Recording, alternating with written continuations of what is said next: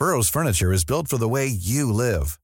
From ensuring easy assembly and disassembly to honoring highly requested new colors for their award-winning seating, they always have their customers in mind. Their modular seating is made out of durable materials to last and grow with you.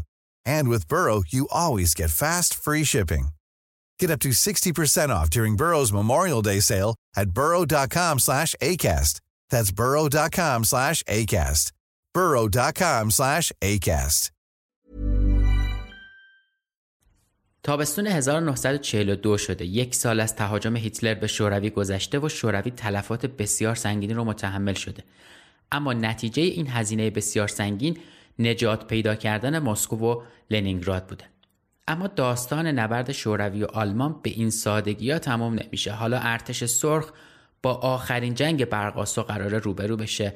اونم با دشمنی که روی رود ولگا قرار پنجه در پنجش بندازه. نبرد. حالا به جایی رسیده که هماسه استالینگراد قرار رقم بخوره. استالینگرادی که مثل جهنم میشه و هر دو طرف رو احتمالاً میسوزونه.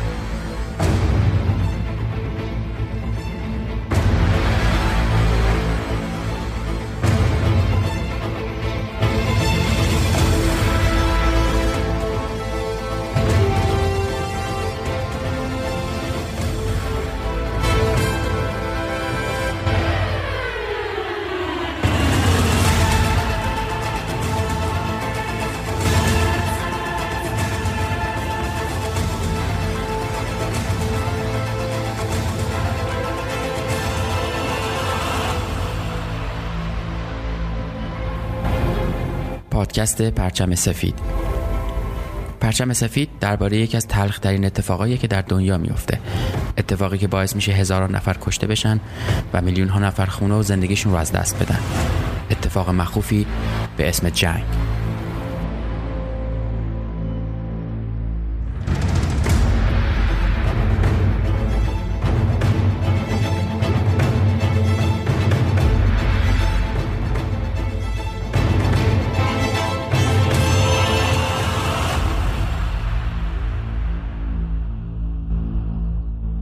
سلام من احسان طریقت هستم و این اپیزود 15 همه پادکست پرچم سفید هستش که در مهر 98 میشنویدش. تقریبا به نصفه راه پرونده جنگ جهانی دوم رسیدیم و این قسمت به یکی از مهمترین و سرنوشت سازترین نبردها یعنی نبرد استالینگراد اختصاص داره. قبل از اینکه اپیزود رو شروع کنم من می‌خوام ازتون خواهش کنم که تا انتهای این اپیزود با من همراه باشید. بعد از اینکه روایت تموم میشه یکی دو تا نکته هستش که می‌خوام بگم براتون و امیدوارم که اونها رو هم بشنوید و دنبال بکنید. بدون معطلی بریم سراغ اپیزود 15 هم با عنوان استالینگراد از رویای تصرف تا واقعیت شکست.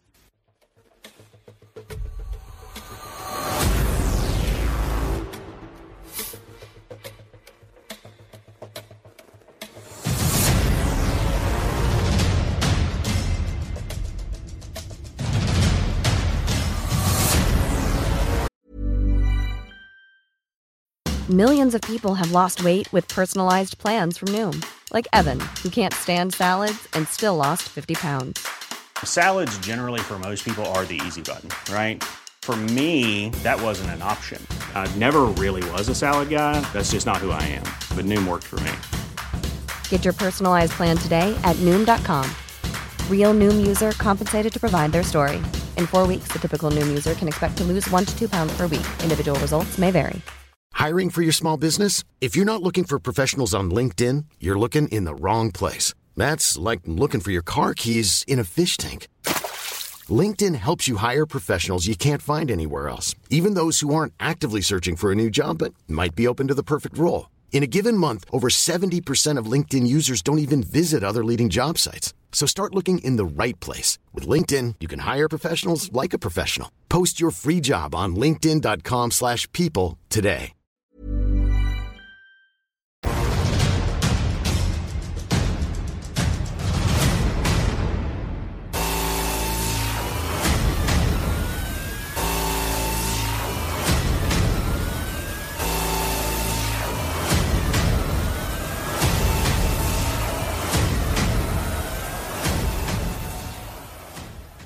اوایل صبح 19 ژوئن 1942 یه هواپیمای تجسسی آلمان نزدیکی های مواضع ارتش سرخ فرود میاد. ولی چیزی که جالب بوده اینه که دنباله ای از دود یا علت دقیقی برای فرود اضطراری این هواپیما وجود نداشته. وقتی سربازای شوروی به لاشه هواپیما می‌رسن یه سوراخ گلوله تو مخزن سوخت پیدا می‌کنن. اما خلبان زنده بوده و درگیری و تیراندازی بین خلبان و سربازای روس شکل می‌گیره.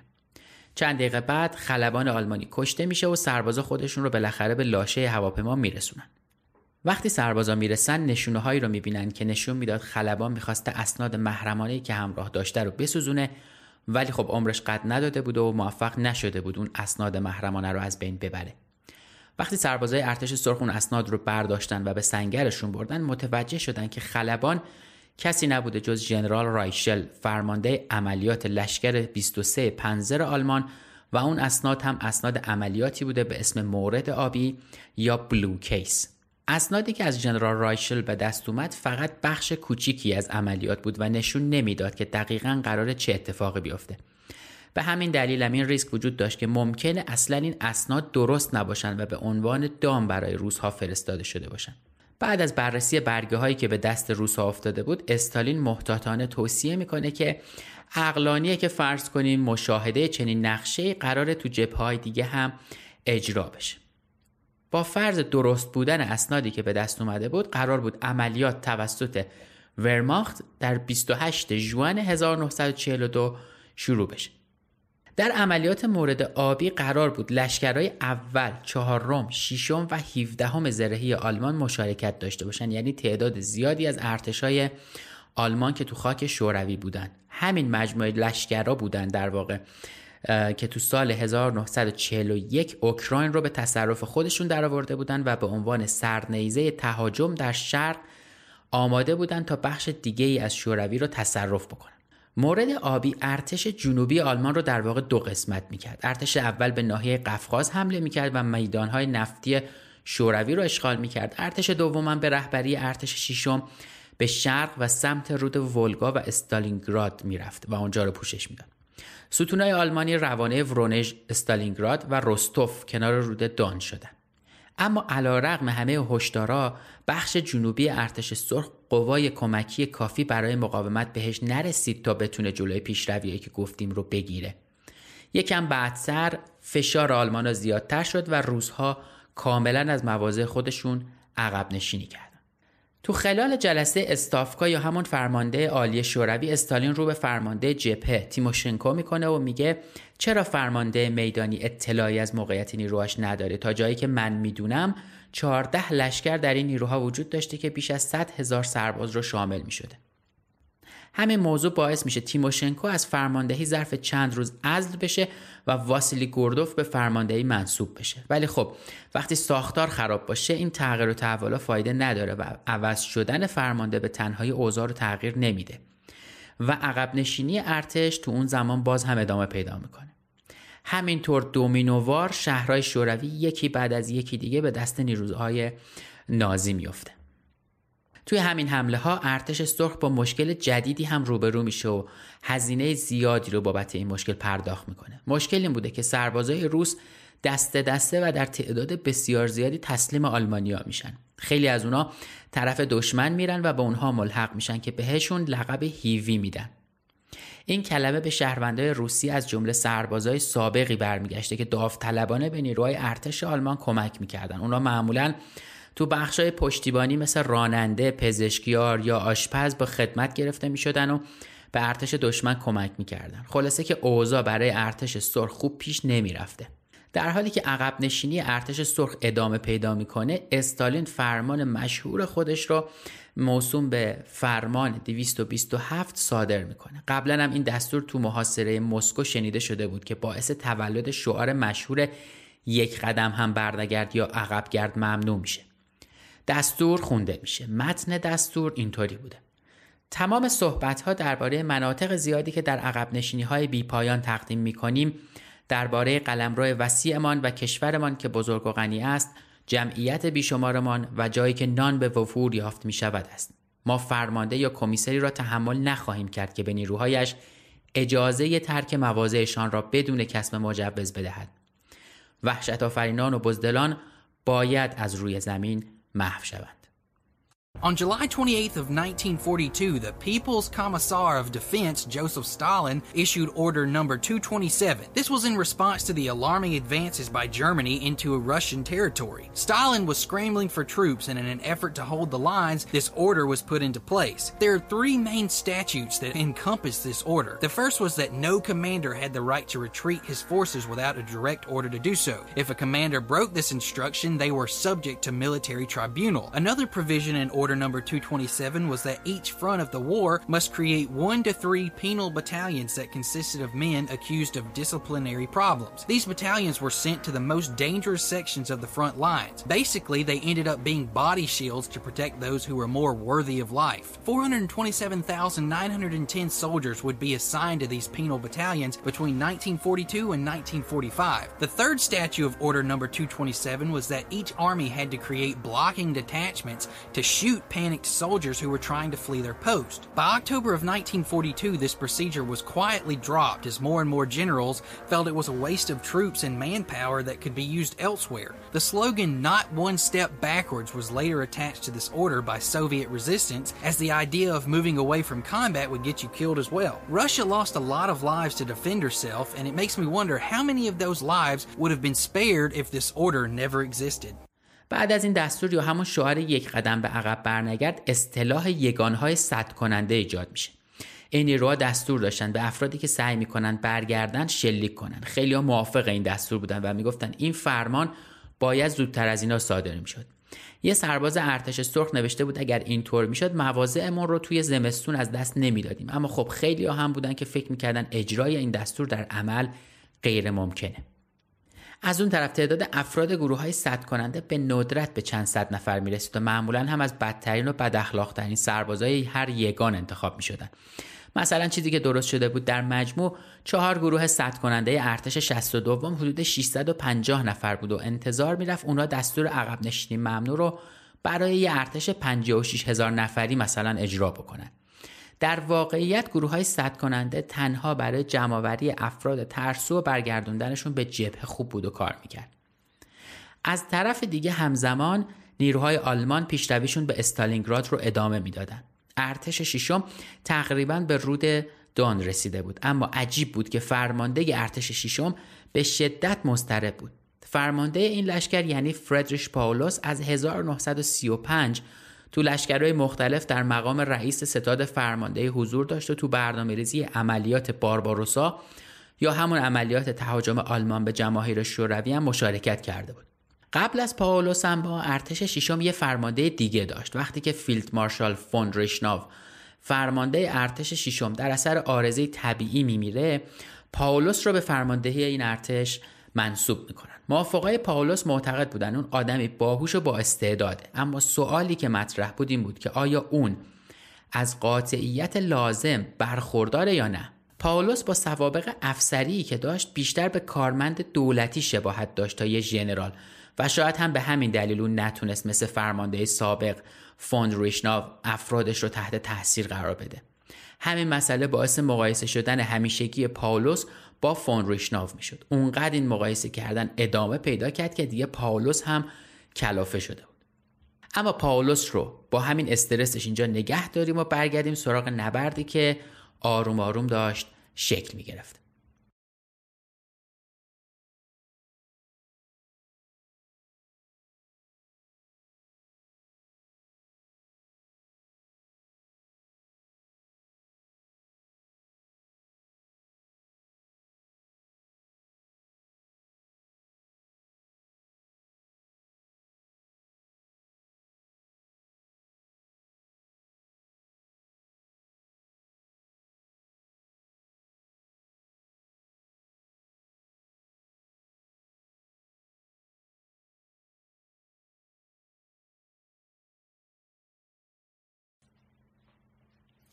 استالینگراد یکی از شهرهای اصلی صنعتی شوروی و نزدیک به ساحل رود ولگاست که مرکزی برای کارخونه های بزرگ ساخت جنگ افزار و تراکتور بوده. در واقع فتح این شهر برای آدولف هیتلر امتیاز بزرگی به حساب می اومد و باعث قطع شدن مسیرهای حمل و نقل شوروی در جنوب روسیه از طریق رود ولگا می شد. ارتش ششم آلمان 270 هزار نفر نیرو داشت که با 3400 تا توپ و خمپاره 350 تا تانک و پشتیبانی 1100 فروند هواپیما همراه می‌شد. اما جبهه استالینگراد شوروی هم از اون طرف تونسته بود. 300 هزار نیرو 5500 تا توپ 230 تا تانک و هزار فروند هواپیما رو کنار هم جمع بکنه. اگرچه البته. توی همین نگاه اول برتری عددی با ارتش سرخ بود و به چشم می اومد اما این نیروها باید جبهه به وسعت بیشتر از 500 کیلومتر مربع رو پوشش می‌دادن. اما پاولوس هم در مقابل می‌تونست نیروهاش رو در یه بخش جمع بکنه و آماده کوبیدن جبهه شرقی یعنی استالینگراد و ولگا بشه. لحظه های حساس جنگ داشت نزدیک و نزدیکتر می‌شد و آلمان حمله خودش رو در امتداد دشت دان شروع کرد. رود دان که از شمال تا جنوب جریان داشت با ولگا فاصلش کم بود تا محلی که به جنوب غربی کشیده می‌شد و یه شکل خمیده هم پیدا می‌کرد. توی اون خمیدگی در واقع نیروهای شوروی سنگر گرفتن و منتظر دشمن شد پیشروی آلمان هم تو اینجا می‌تونست نیروهای شوروی رو در سمت مشکل رود به دام بندازه. برای ارتش سرخ ایستادگی و مقاومت فقط و فقط تنها گزینه مونده بود. 17 ژوئن 1942 شروع حمله آلمان به خمیدگی دان بود. آلمانا طبق عادتشون پیشبینی پیروزی سریع رو در مقابل دشمنی که توی این دو سال خورده این نبرد بارها شکست خورده بود داشتن. اما مقاومت سرسختانه باعث شد که جنگ برخلاف انتظارشون روزهای زیادی در اون بخش طول بکشه. این توقف موفقیت حمله تابستونی آلمان رو به خطر مینداخت و آلمانی که به تازگی از یه زمستون سخت و کشنده عبور کرده بود دلش نمی‌خواست دوباره یه زمستون سرد دیگر رو تجربه بکنه. قرار بر این بود که اگر ارتش پاولوس به استالینگراد نرسه ارتش اول به سمت قفقاز بره ولی این ریسک وجود داشت که با این حرکت به راحتی با ضد حمله های شوروی این ارتشا می‌تونستن قیچی بشن. در واقع با شکست خوردن یه ارتش تیکه دوم ارتش آلمان هم در معرض خطر بزرگی قرار می گرفت. بالاخره ارتش چهارم پنزر به فرماندهی ژنرال هاس هم وارد کارزار شده بود و جهتش رو از جنوب به سمت استالینگراد خطرناک چرخوند. شهری که به اسم استالین بود حالا در حال تبدیل شدن به مرکز توجهات بود و به زودی تمام چشمهای مردم جهان به اونجا دوخته می‌شد. جنگ در غرب رود دان ادامه داشت و در پایان آگوست 1942 ارتش ششم آلمان مقاومت شوروی رو توی غرب رود دون در هم کوبید و باعث شد بازمانده های ارتش سرخ به شرق این رود عقب نشینی کنند. آلمانا حالا فقط 60 کیلومتر با استالینگراد فاصله داشتند. Battle of Stalingrad, August 23, 1942 to February 2, 1943. As the Germans advanced towards Stalingrad in the summer of 1942, the war came to the locals of the city and evacuation was slow to the speed of the Wehrmacht's advancement. Because the city bore Stalin's name, it was of high importance for the morale of the Soviet forces to hold it. The desperation for Soviet resistance to the German advance was clear. Work frantically continued in the weapon factories. T 34 tanks could be seen rushed into battle, unpainted, and sometimes lacking gun sights. Men not already in the Red Army were formed into militia and sent into battle sometimes without proper training and with high casualties. Women and children dug trenches and built protective fortifications, but would also fight as machine gunners, in gun crews, and as scouts and snipers. همزمان با حمله هایی که انجام می‌شد تانک های جنرال هاس هم از جنوب در حال نزدیک شدن به کارزار استالینگراد بودن نیروهای هاس 150 کیلومتر در دشت حرکت کردند تا بتونن قافلگیرانه در جناه دشمن رخنه بکنه. نیروهای شوروی تو این ناحیه بخشی از قوای جنوب شرقی تحت فرماندهی ژنرال یرمینکو بودن. نزدیک ایستگاه کوچیکی توی جنوب غربی استالینگراد اونا با شلیک سهمگین راکت اندازای کاتیوشاشون به استقبال تانک های پیشرو آلمان رفتن. تعداد زیادی راکت انداز کاتیوشا پهلو به پهلوی هم و با شلیک های هماهنگ شده شروع کردن به شلیک موشک و تقریبا آسمون اون منطقه رو پر کردن از آتیش. بعد از اینکه حمله تموم شد و بازدیدی از منطقه برای تخمین خسارت های وارد شده به ارتش آلمان انجام دادن ژنرال گرمینکو به فرماندهی عالی استافکا اینطوری گزارش داد. خلبانی را که برای ارزیابی به میدان فرستادم گزارش داد که آتش سراسر منطقه را فرا گرفته و هر نقطه از آنجا در حال سوختن است. به اعتقاد من کاتیوشاها در آنجا تلفات سنگینی وارد آوردند. نتیجه این تهاجم سنگین به ارتش آلمان توقف حمله هاس وسط راه بود و این موفقیت باعث ترفیع درجه یرمینکو بود. چند وقت بعد یرمینکو در جبهه های جنوب شرقی و استالینگراد برای دفاع از شهر مشارکت کرد. همزمان هم ارتش ششم ژنرال پاولوس در حال آماده شدن برای عبور از رود دان بود. در اوایل صبح 21 آگوست بیشتر از 200 قایق هجومی آلمان در آبهای دان حرکت خودشون و موج جدیدی از حمله رو شروع کردند اما سربازای جبهه استالینگراد آماده بودند و آلمانیا را با آتشی سنگین روبرو کردند ده ها قایق آلمانی غرق شد ولی آلمانها بالاخره به ساحل رسیدن و به حاشیه شرقی دون تسلط پیدا کردند زمان زیادی نگذشت که پل موقتی به آب انداختن و قوای کمکی به اون منطقه سرازیر شد. توقف بعدی استالینگراد بود. اونها اونقدر نزدیک شده بودند که دیگه توقف بعدی ارتش خودشون رو توی استالینگراد می‌دیدن. یکم بریم عقبتر به زمان انقلاب شوروی. استالینگراد که قبل از انقلاب اسمش تزاریتسین بود یکی از قشنگترین و مدرنترین شهرها قبل از جنگ روسیه بود. کارخونه های جدیدی که ساخته شده بود تعداد زیادی از جوانها رو به شهر آورده بود و باعث شده بود در عرض 15 سال جمعیت این شهر از 85 هزار نفر به حدود 450 هزار نفر برسه. معماری شهر هم با کافه ها و سینماها و باغ های عمومی اونجا رو به یکی از قشنگترین محل ها تو سراسر دشت ولگا تبدیل کرده بود. اما جنگ که شروع شد انتظار می‌رفت دیگه تجربه لنینگراد تکرار نشه و شهر سریعتر تخلیه بشه. اما این اتفاق نیفتاد و وقتی جنگ شروع شد مردم استالینگراد به سرعت تخلیه نشدن اونا حدود 100 هزار نفرشون یعنی یک پنجم جمعیت رو تونستن توی آگوست تخلیه بکنن. ظهر 23 آگوست پنزرای ارتش ششم به سوی استالینگراد حرکت خودشون رو شروع کردن. بالا سر تانکا ناوگان چهارم نیروی هوایی هم زوزه کشان از سربازا حمایت می‌کرد و چراغ سبزی بود برای ادامه حمله. هواپیماها علاوه بر اینکه قوت قلبی برای نیروی زمینی بودن داشتن برای سنگین ترین بمبارانی که جبهه شهر تا کنون نظیرش رو ندیده بود عملیات خودشون رو شروع می‌کردن. وقتی که آژیر حمله هوایی به صدا در اومد خیلی از مردم فکر کردند که مانور هوایی داره انجام میشه. اما وقتی که آسمون با هواپیماها تیره شد و ضد هوایی شروع کردن به شلیک های ممتد و طولانی مردم به سمت پناهگاه ها دویدن و پناه گرفتن.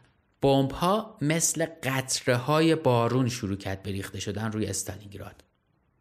برای ساخت ساختمون های اون موقع و معماری که می‌خواستن استفاده بکنن یکی از مسائلی که خیلی کاربرد داشت چوب بود. در واقع میشه گفت اکثر ساختمون های اطراف استالینگراد از چوب ساخته شده بودن.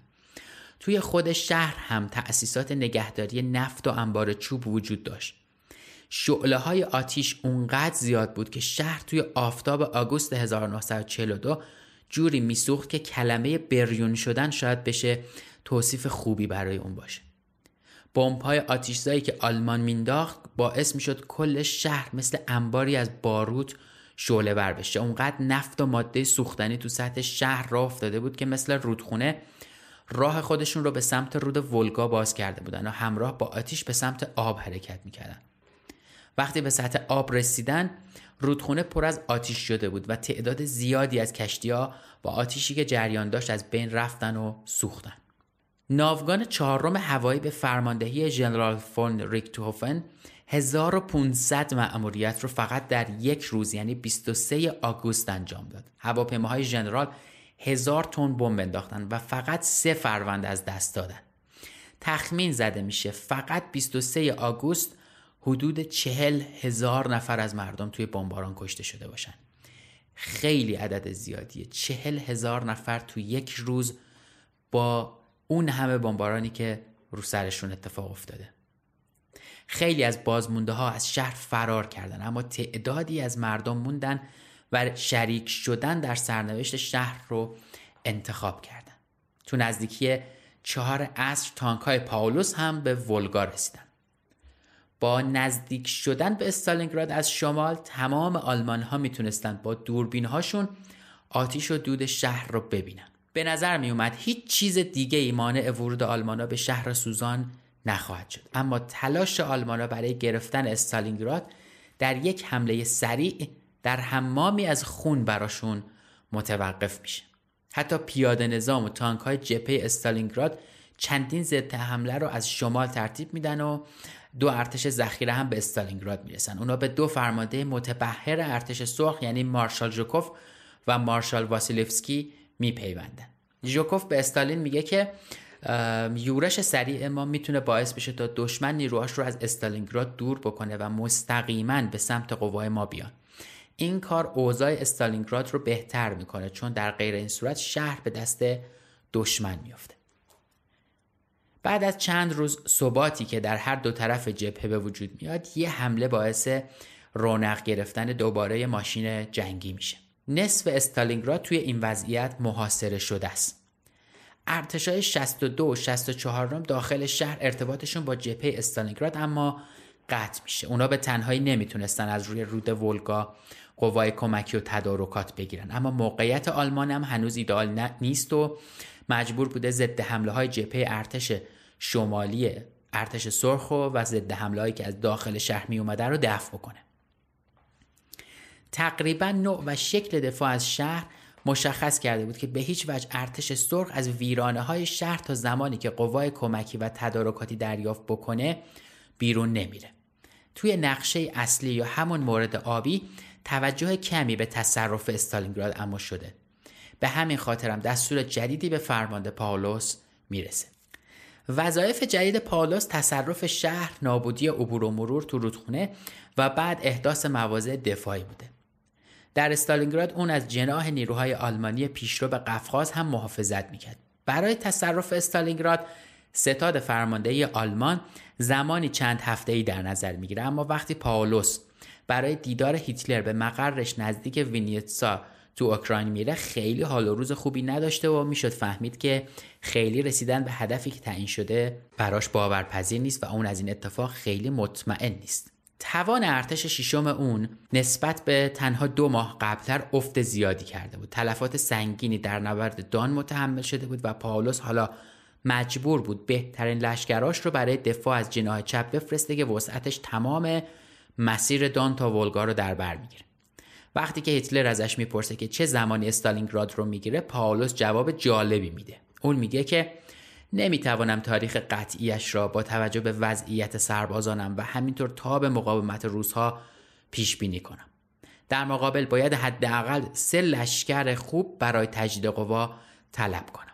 هیتلر هم موافقت می‌کنه و ارتش پاولوس قوای کمکیش رو می‌گیره. حالا هیتلر انتظار فتح بدون تأخیر استالینگراد رو داره. ارتش 62 تنها مدافع و امید استالینگراد بود. در حال حاضر قدرت این ارتش اما نزدیک به یک شیشم حد معمول خودش رسیده بود. اونا توی منطقه فقط 50 تا تانک متحرک داشتن. روسا چیدمان تانک های خراب رو اما به صورت یک کمربند دفاعی درست می‌کنن و به عنوان توپ های مدافع شهر ازشون استفاده می‌کنن. اما به حال شهر بدون تجدید قوا توان و تاب ایستادگی و دفاع رو نداشته. 9 سپتامبر لشکر تفنگدار گارد 13 همه ژنرال رودیمیتسف به شهر اعزام میشه و سه روز بعد ژنرال واسیلی ایوانوویچ چویکوف به فرماندهی ارتش 62 منصوب میشه. تو جریان انقلاب روسیه چویکوف دانشجوی 17 ساله بوده که توی نیروی دریایی در کرونشتات خدمت می‌کرده. توی 19 سالگی هم فرماندهی یه هنگ رو در جبهه داخلی روسیه به عهده داشته و دوبار هم صاحب نشان درفش سرخ میشه و همین شاید مقدمه ها کمک می‌کنه به وضعیتی که در آینده نزدیک توی استالینگراد رقم می‌زنه. چویکوف توی 14 سپتامبر به محل ارتش 62 می‌رسه. همون روز آلمانا حمله همه جانبه ای رو به شهر شروع می‌کنن. این بار حمله آلمان به استالینگراد باعث پیدا شدن یه نقطه ضعف تو خطوط شوروی میشه. جایی که لشکر تفنگدار 112 همه شوروی یک بار مقاومت کرده بود.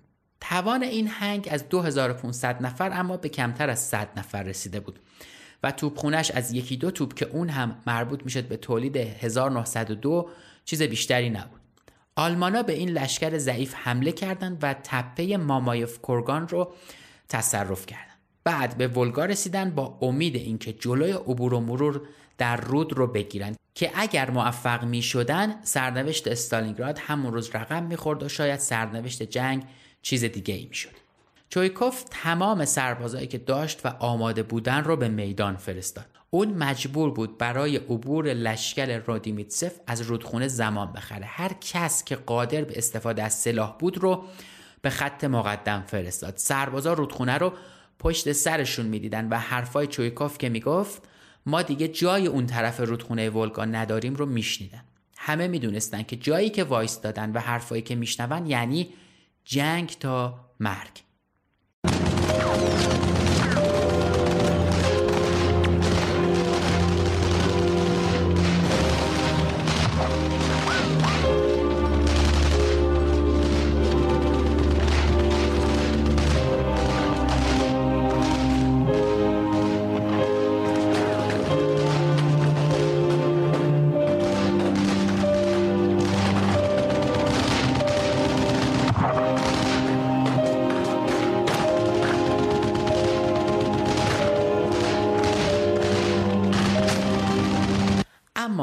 همه این اوصاف آلمانا کنترل بخش جنوبی شهر رو به دست گرفته بودن و ارتش 62 چویکوف رو از ارتش 64 ژنرال شومیلوف جدا کرده بودن.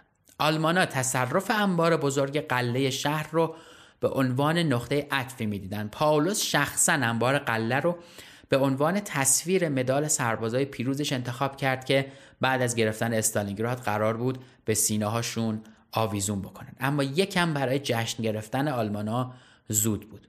لشکر رودمیتسف آماده عبور از رودخونه تو شب شد. اونا خودشون رو برای نبردی خیابونی مجهز کرده بودن و از تفنگ مسلسل و تفنگ ضد تانک هم استفاده می‌کردن. دیدبانای آلمانی تحرکات مشکوکی تو آب دیدن و همین موضوع باعث شد توپخونه فرمان آتش بده و قایقا و سربازا رو در هم بکوبن که باعث شد تلفات خیلی زیادی به ارتش سرخ وارد بشه.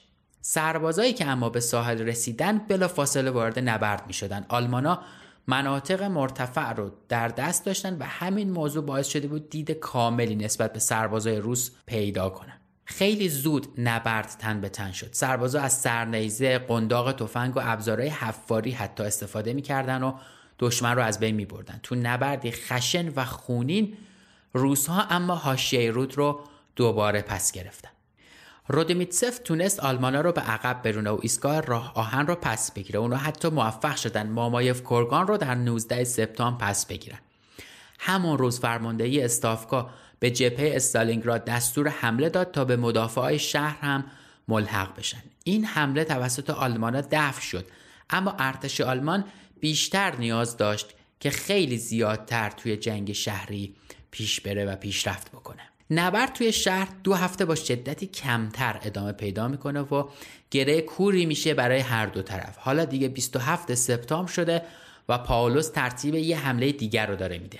وظیفه چویکوف حفظ شهر و مناطق سنتیش بود اما نبرد شهری سربازای زیادی رو از بین برده بود.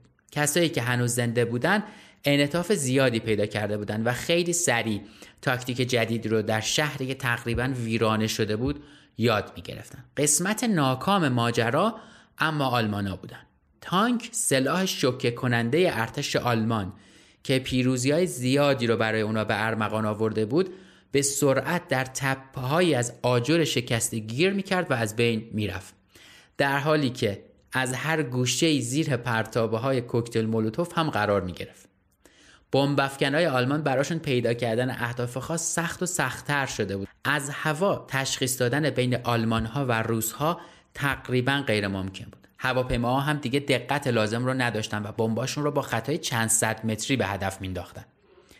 همین نقطه ضعف نقطه جذابی برای روسها شده بود. برای مقابله با برتری هوایی آلمان چویکوف به افرادش دستور میده که تا جای ممکن به خطوط دشمن نزدیک بشن. فاصله بین ارتش سرخ و مواضع آلمان دیگه حالا کمتر از ده متر شده بود. این کار بمباران دشمن رو بدون آسیب زدن به نیروهای خودی عملا غیر ممکن می‌کنه. تاکتیک سمت آلمان ها هم عوض میشه و آلمان ها به استفاده از های شیرجرو یونکرز 87 روی میارن این هواپیماها به مراتب دقیق تر از های هم رده خودشون بودن. و آلمانا برای استفاده از اونها بیشتر و بیشتر عجله می‌کنن. در نبرد استالینگراد های شیرجرو آلمان و خدمشون خیلی بیشتر از توانشون مأموریت انجام دادن. یه خلبان آلمان 228 مأموریت رو ظرف تنها سه ماه در استالینگراد انجام میده. البته جالبه که این خلبان همین تعداد مأموریت رو در سه سال گذشته خدمت خودش انجام داده بوده. به دستور چویکوف توپخونه قدرتمند برد بلند ارتش 62 تو حاشیه ولگا میمونه جایی که کمتر در معرض حمله های هوایی آلمان قرار داشته. هدفگیرای توپخونه هم تو شهر موندن و غالبا در طبقات بالای ساختمان ها فعالیت خودشون رو انجام می‌دادن. اونا وقتی که هدف مناسبی پیدا می‌کردن مثلا تجمع سربازای آلمانی توی نقطه ای مستقیما توپ رو به سمت موقعیتشون هدایت می‌کردن. تخریب وسیع شهر اون رو به چشماندازی عالی برای تکتیر اندازهای دو طرف تبدیل کرده بود. تقریبا امکان نداشت که تو شهر جابجا جا بشی بدون اینکه تیری بهت اصابت بکنه. مگر اینکه سینه خیز از این ور می‌رفتی یه جای دیگه. چویکوف دستور میده که تمام افسرهای فرماندهی برای افزایش روحیه سربازا به افرادشون تو خط مقدم ملحق بشن اون دستور ایجاد تیمهای هجومی متشکل از یگانهای سربازا رو هم صادر می‌کنه این افراد و یگانها به مراتب مؤثرتر از واحدهای تاکتیکی بودند که برای مبارزات خیابانی خشن گسترش پیدا کرده بودند یه تیم هجومی متشکل از 20 تا 30 تن از مجربترین سربازا می شده. تسلیحات غالب اونا هم مسلسل، نارنجک، چاقو و ابزارهای حفاری تیز بوده. اگر امکان داشت گروه به چراغ قوه ضد تانک سبک تانک گروهان ضد تانک یا تیمای شعله افکن هم مجهز می‌شد. وظیفه تیمای هجومی این بود که در خطرناکترین لحظه ها بتونن هر عملیاتی رو انجام بدن و اونجا حضور داشته باشن. برای یورش به ساختمونای در کنترل دشمن یه تاکتیک محبوب ایجاد حفره در دیوارای جانبی با توپ ضد تانک بود. چند تا نارنجک هم به داخل پرتاب می‌کردن و سربازا بعد از انفجار حملهشون رو انجام می‌دادن. زیر زمین با شعله افکن و چند تا نارنجک پاکسازی می‌شد. قبل از ورود به اتاق یه سرباز هم معمولا یه نارنجک رو مینداخت و بعد با شلیک مسلسلش وارد می‌شد. درگیری شهری طوری شده بود که توی بعضی از ساختمونا طبقه به طبقه درگیری رخ می‌داد. یک جنگ شهری تمام ایار. درگیری طوری شده بود که تیمای هجومی شوروی طبقه همکف بودن و مثلا با مهاجمین آلمانی تو طبقه بالاتر می جنگیدن. مبارزه تن به تن دیگه برای همه عادی شده بود و به این راحتی ها نمی‌شد حتی از این طرف خیابون به اون طرف خیابون برسیم. اینجا عرصه بود که سربازای ارتش سرخ به نظر تونسته بودن تأثیر روانی روی آلمان ها داشته باشن.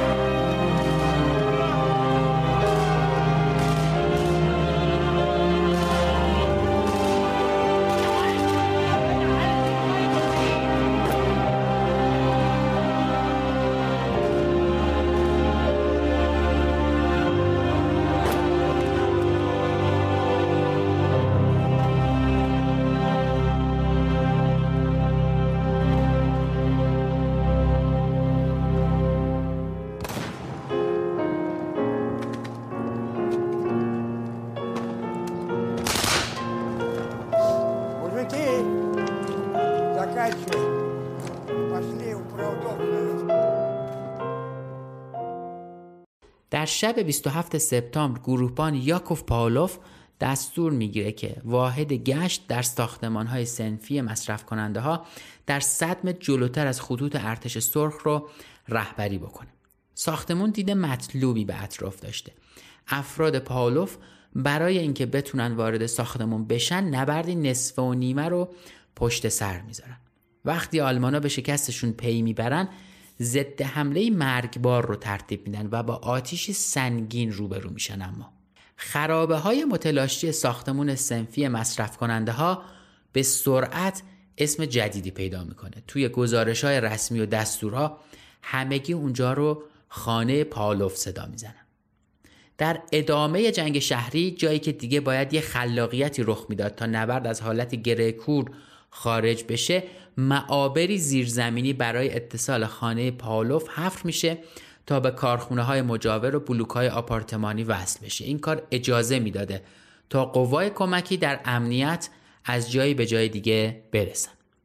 روزنه هایی هم برای قرار دادن مواضع تیراندازی ایجاد میشه و اطراف ساختمون رو هم به شدت مینگذاری می‌کنن.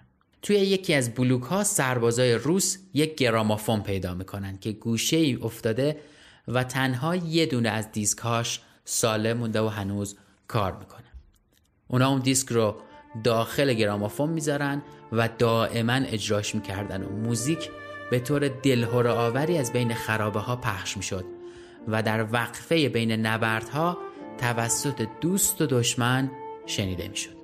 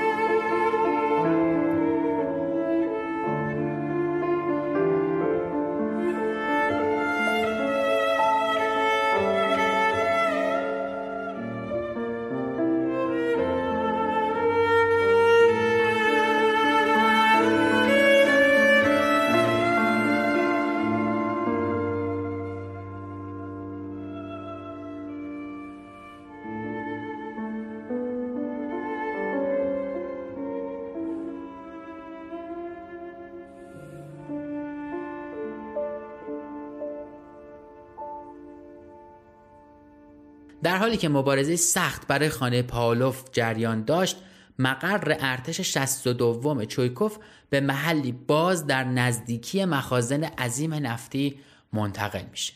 بالاخره یه زمانی می‌رسه که دیدبانهای آلمان اون رو پیدا می‌کنن توپ پا شروع می‌کنن به شدت اونجا رو گلوله بارون کردن اما دو طرف فکر نمی‌کردن که مخازن سوخت اونجا پر باشه و فکر می‌کردن که اونجا باید تخلیه باشه.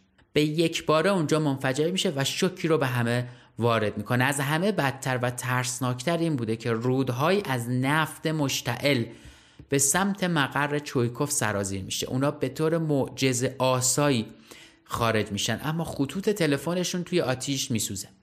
چویکوف خودش برای سه روز توی اون باطلاق جهنمی گیر می‌کنه و گرفتار میشه. ژنرال یریمنکو در حاشیه رود ولگا نمی‌دونست مقر چویکوف کجاست یا اینکه اصلا ژنرال زنده است یا مرده.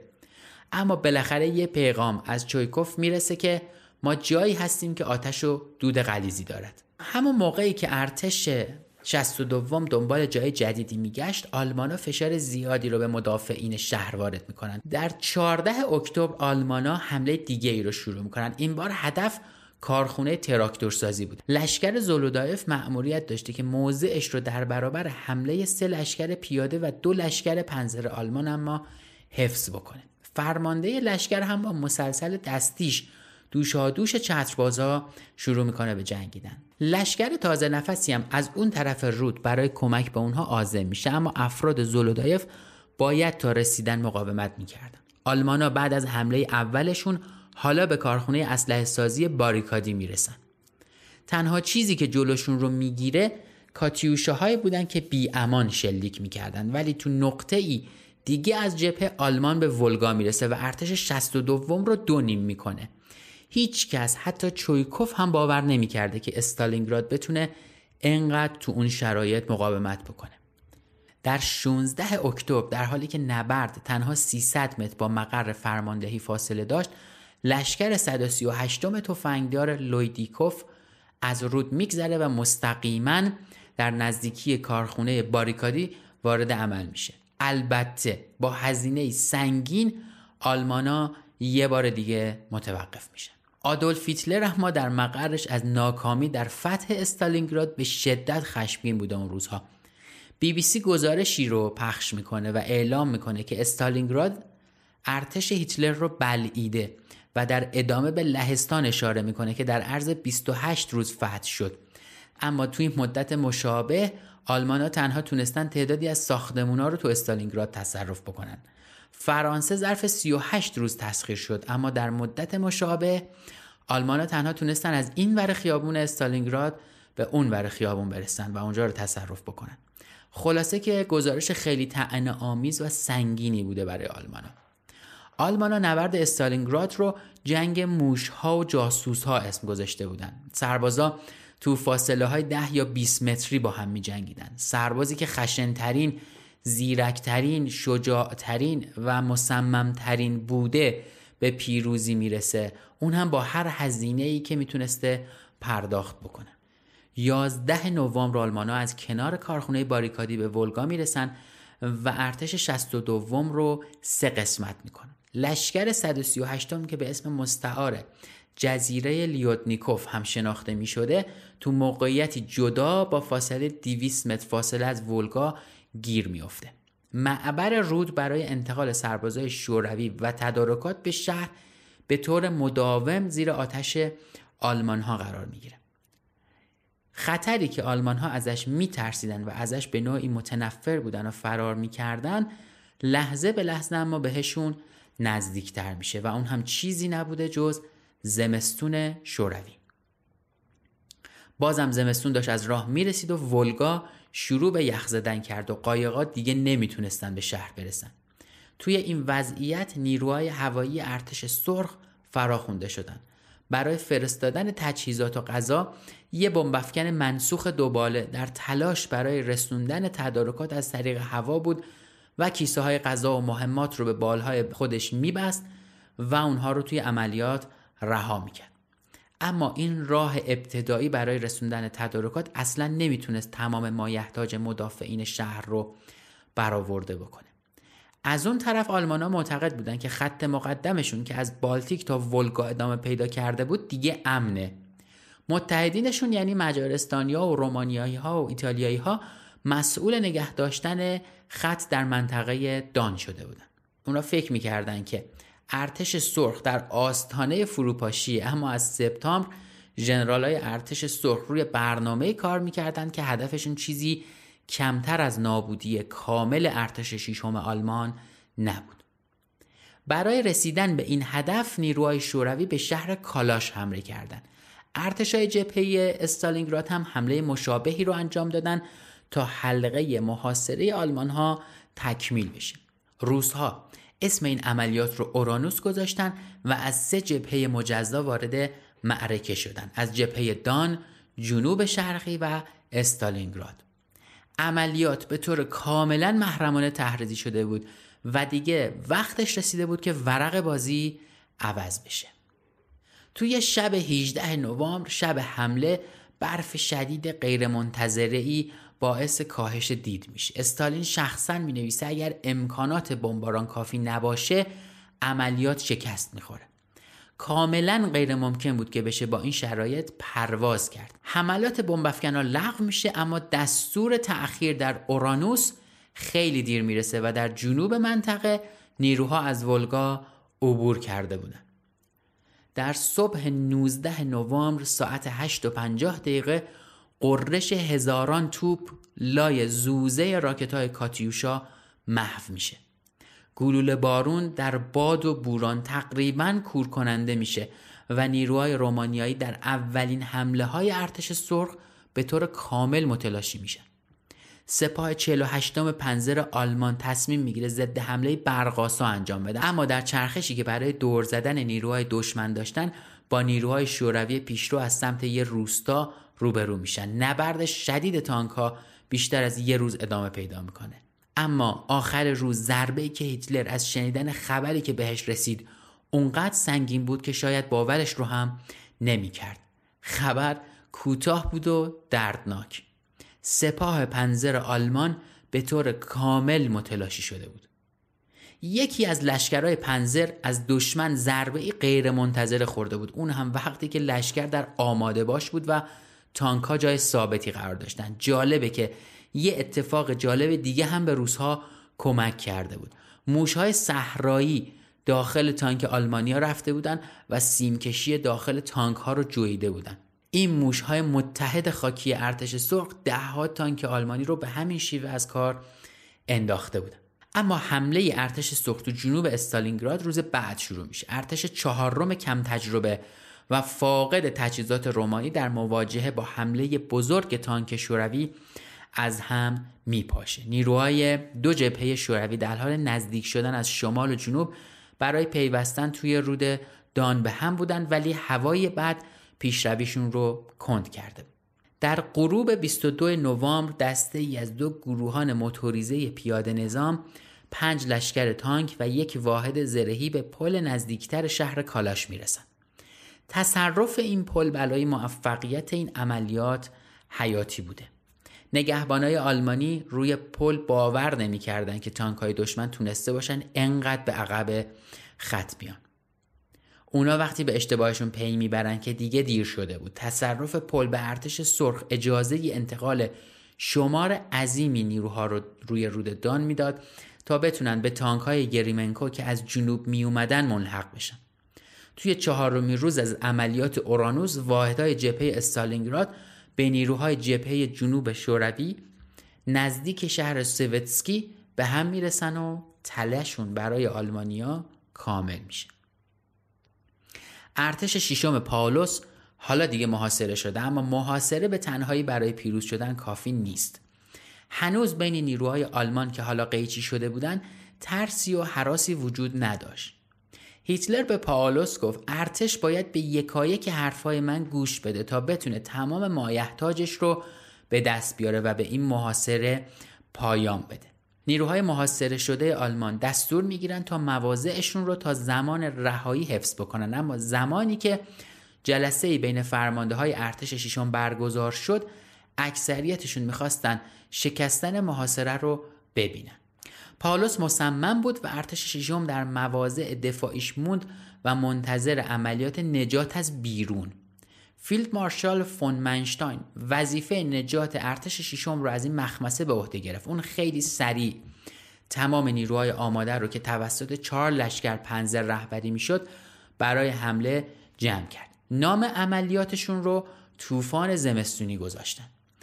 به هیچ کس پوشیده نبود که فون منشتان بهترین تفکر عملیاتی رو توی راهش سوم و در ارتش داره. اون در دور اول نبرد به راحتی پیروز شد. ژنرال از جایی حمله نکرد که به وضوح نزدیکترین محل به خطوط آلمان بود بلکه از جنوب غربی حمله کرد. پنزرهای فون منشتان به حلقه محاصره شوروی تونستن نفوذ بکنن. با این حمله ارتش سرخ بدون حفاظ و بدون مدافع شده بود. استالین نگران از اینکه طعمه ممکنه از تله فرار کنه بلافاصله به قوای ذخیره شوروی دستور مقابله با این تهدید رو داد. اما جابجایی نیروها تو این اراضی یخزده و ویران شده اصلا کار ساده ای نبود. قطارا نمی‌تونستن حرکت کنن حمل و نقل موتوری با کمبود سوخت روبرو شده بود عملا از کار افتاده بودن و خلاصه لوجستیک به معنای واقعی با مشکل جدی روبرو بوده. ارتباط واحدها که به صورت پیاده جابجا می شدن به شدت مشکل شده بود. برای مدتی حمله فون منشتان با نیروهایی که بر سر راهش قرار داشتن اما به مقاومت خورده بود این واحدهای پراکنده و اغلب جدای ارتش سرخ با تمام توان برای متوقف کردن آلمانیا می جنگیدن. خلاصه کلاف جنگ طوری پیچیده شده بود که کل سرنوشت استالینگراد مبهم مونده بود نه می‌تونست کسی بگه که آیا استالینگراد سقوط می‌کنه نه می‌تونست بگه که آیا نجات پیدا ژنرال شولز رئیس ستاد فون منشتاین تلاش کرد تا پاولوس را قانع بکنه تا برای خروج از استالینگراد و رسیدن به نیروهای منشتاین دست به حمله بزنه. اما پاولوس دیگه مطمئن نبود که نیروهاش قادر به نبرد برای خروج باشن. اون بدبینیش وقتی زیاد شد که قوای فون منشتاین اول متوقف شدن و بعد مجبور شدن که حتی عقب نشینی هم بکنن. هیتلر امیدوار بود که نیروهای هوایی بتونه افراد پاولوس رو از هوا حمایت بکنه ولی این موضع هم اصلا اتفاق نیفتاد و پاولوس و ارتش شیشم نابود شدن.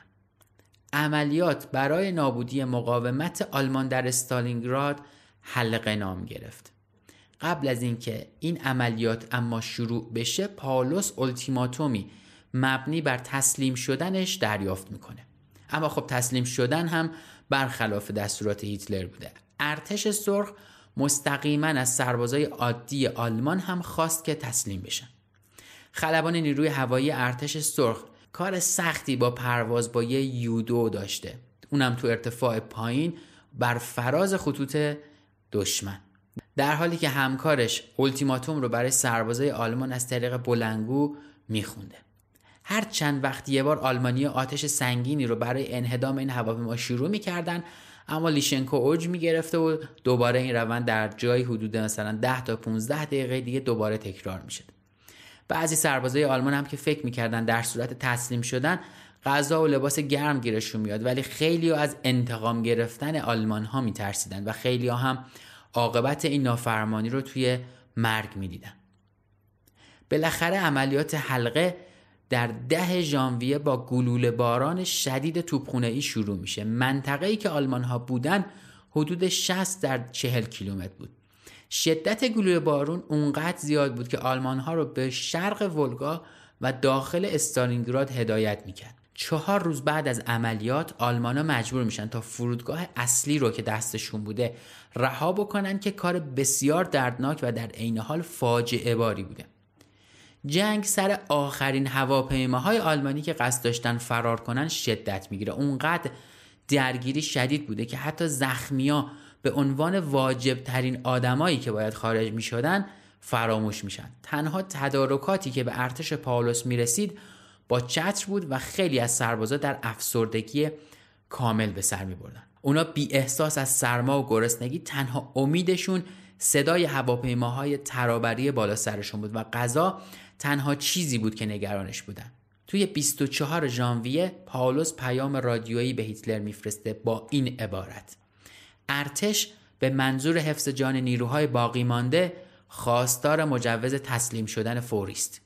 پیشوا هم که مرغش یه پا داره سر حرفش میمونه و میگه که من تسلیم شدن را قدغن کردم. ارتش باید مواضعش را تا آخرین سرباز و آخرین سنگر حفظ کند و خب این دستور یعنی کار تموم شده است دیگه. پیشروی شوروی آلمانا رو دو قسمت می‌کنه. بخش جنوبی تو دل شهر به دام میفتن و بخش شمالی تو منطقه کارخونه گرفتار میشه. مقر پاولوس توی بخش جنوبی بوده. اما دیگه بالاخره خونش به جوش میاد و زج کشیدن افرادش رو نمی‌تونه تحمل بکنه. ژنرال پاولوس توی صبح 31 ژانویه تصمیمش رو می‌گیره و تسلیم میشه. ولی قسمت شمالی به فرماندهی بود کارل به نبرد ادامه میده بعد از گلوله باران عظیم شوروی اونا هم سلاحاشون رو توی دو فوریه 1943 زمین می‌ذارن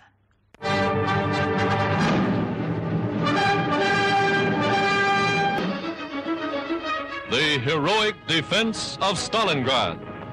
The Soviet army turning the Nazi six-month assault into the most ghastly military disaster in German history. The beaten Nazis pour from house after house in abject surrender.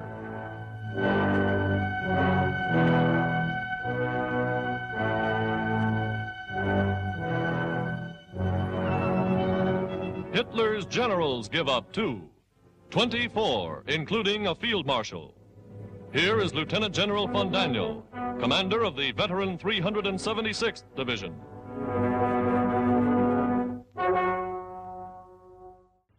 تسلیم نهایی استالینگراد به اسارت 91 هزار سرباز آلمانی منجر میشه. اونها 6 هزار توپ و خمپاره هزار تانک آلمانی و بیش از 60 هزار وسیله نقلیهشون رو از دست میدن. فاجعه ای که بر سر ارتش پاولوس و دو ارتش رومانی میاد آلمان رو مزمحل می‌کنه. این شکست اولین شکست بزرگی بوده که به دست شوروی رقم زده میشه. البته حواسمون هست که تقریبا دو سال بیشتره که ارتش آلمان در سرزمین های شوروی حضور داره و این اولین شکست سنگینی که متحمل میشن.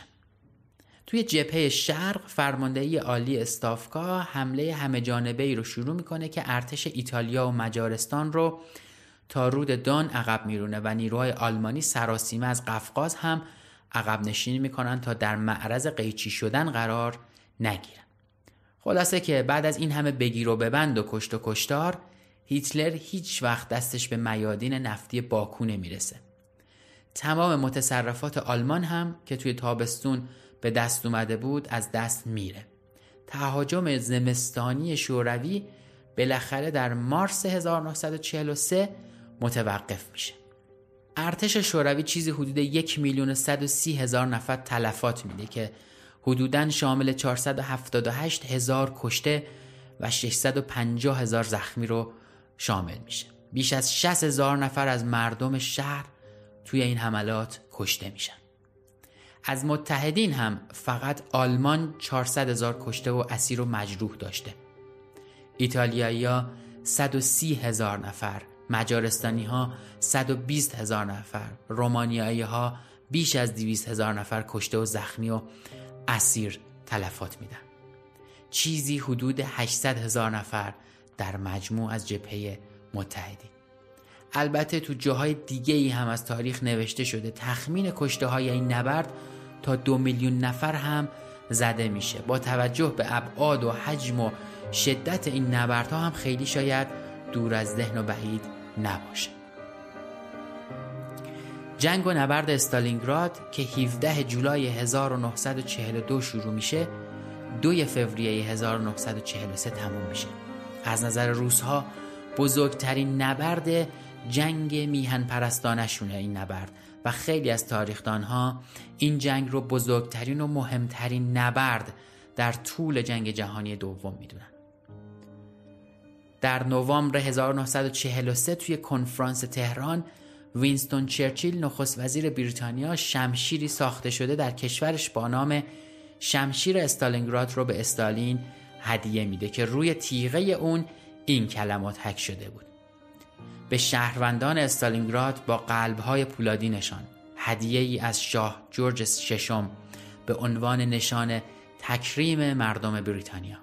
جالبه که بنای یادبود مامایف کورگان یکی از مهمترین جاذبه های گردشگری استالینگراده. مامایف کورگان به عنوان بزرگترین و مهمترین مجموعه یادبود جنگ توی روسیه شناخته میشه که در مورد جنگ جهانی دوم و قهرمانی های مردم اون کشور.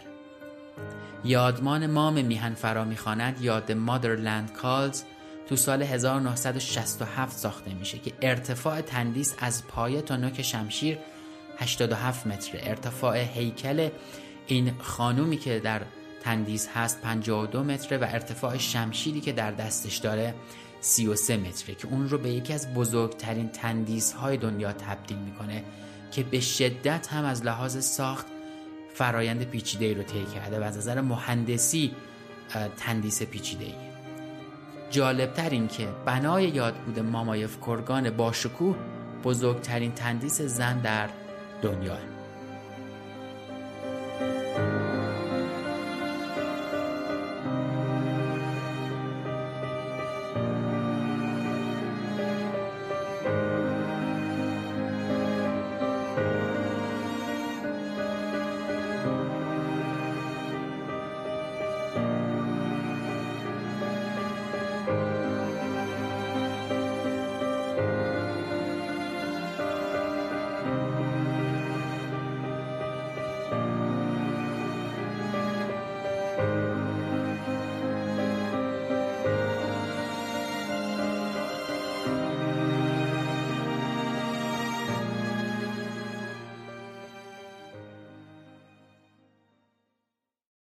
این اپیزود 15 پادکست پرچم سفید بود که شنیدید. اون هم در مهر 98 اول اپیزود دو تا نکته رو ازتون خواستم که همراه من باشید تا در آخر اپیزود دربارهشون صحبت کنیم. نکته اول وبسایت خود پادکست است. توی وبسایت متن همه اپیزودها به همراه فایل صوتیشون رو می‌تونید پیدا بکنید. اونجا منتشر میشه و می‌تونید خیلی سریع و کامل نگاهی به همه بخش ها بندازید. حتما ازتون خواهش می‌کنم که به سایت با آدرس whiteflagpodcast.com w h i t e f l a g p o d c a s t.com سر بزنید و توی بخش خبرنامه سایت عضو بشید که بتونید به زودی خبرنامه ایمیلی ما رو با محتواها و اطلاعات بیشتر دریافت بکنید. اتفاق جذابی میفته و به زودی حداقل اتفاق جذاب از نظر خودمونه و به زودی خبرنامه سایت تبدیل به یه بخش محتوایی تکمیلی برای پادکست میشه.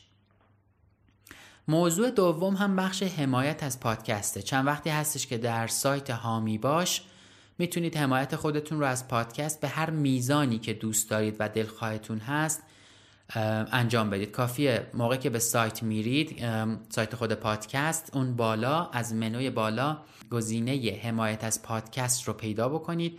روش کلیک بکنید تا به سایت حامی باش برسید. اونجا از سمت راست هر مبلغی که دوست داشتید رو می‌تونید انتخاب کنید یا تایپ بکنید. و حمایت خودتون رو از پادکست من و دوستانم داشته باشید. لینک مستقیم سایت پادکست و صفحه حمایت از پادکست در حامی باش رو توی توضیحات پادکست می‌ذارم که اونجا بتونید به راحتی پیداش بکنید. چیزی که شنیدید یک قسمت دیگه از پادکست پرچم سفید بود که در مهر 98 منتشر شده بود. پادکست پرچم سفید درباره یکی از تلخترین اتفاقایی که در تاریخ بشر رخ داده و هزاران کشته و میلیون ها زخمی و آواره به جا گذاشته. اتفاقی به نام جنگ.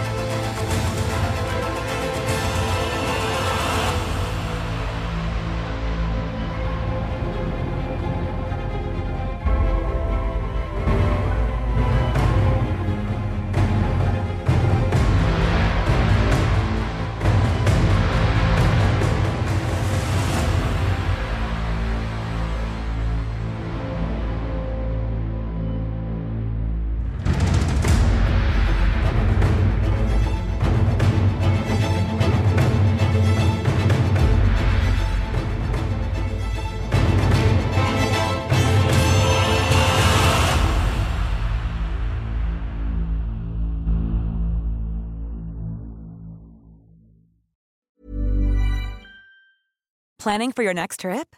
Elevate your travel style with Quince. Quince has all the jet setting essentials you'll want for your next getaway, like European linen, premium luggage options, buttery soft Italian leather bags, and so much more. And is all priced at 50 to 80% less than similar brands.